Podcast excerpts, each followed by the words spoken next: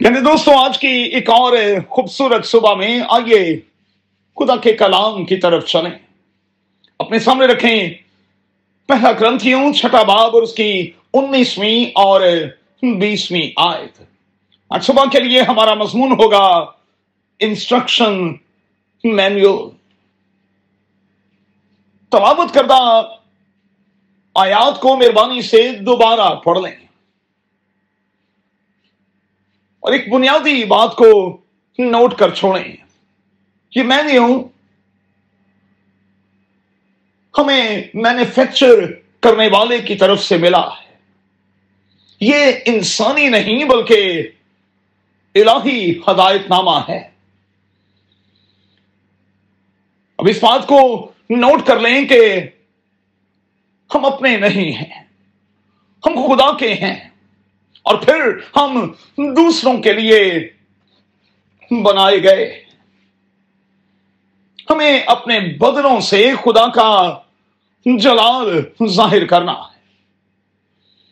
یرمیہ اپنی کتاب کے 10ویں باب کی 23ویں آیت میں کہتا ہے کہ ہم کمزور ہیں، سو ہمیں خدا کے جی پی ایس کی ضرورت ہے. سچ مچ یہ آیات اسی بات کو یہاں واضح کر رہی ہیں. مہربانی سے ضرور دیکھیے گا. اب یاد رہے کہ وداؤٹ انسٹرکشنز کے، مینیو کے، اس کو فالو کیے بغیر ہم کسی بھی طور پر کامیاب اور کامران نہیں ہو سکتے. جو کچھ کر رہے ہیں میں کہوں گا کہ وہ یوز لیس ہوگا. مزید دیکھیے گا 2 تیموتھیوس 3واں باب اور اس کی 16ویں اور 17ویں آیت. سو ہمیں کیا کرنا ہے؟ پہلی بات، بطور خدا کے بیٹے اور بیٹیاں اپنا خیال رکھنا ہے.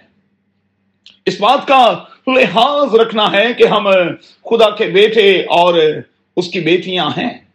افسیوں کا خط اس کا 4واں باب اور اس کی 11ویں تا 16ویں آیت، 1 تسلنیکیوں 1واں باب اور اس کی 7ویں اور 8ویں آیت.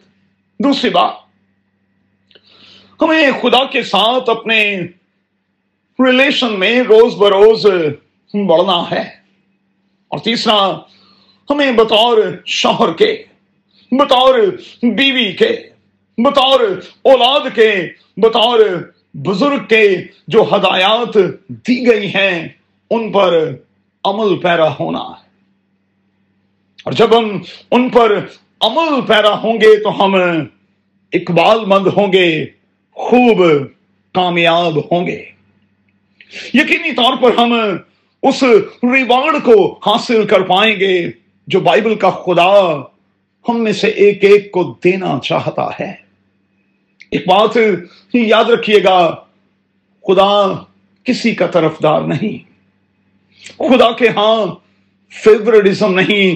جو جیسا کرے گا وہ ویسا ہی اجر لے گا.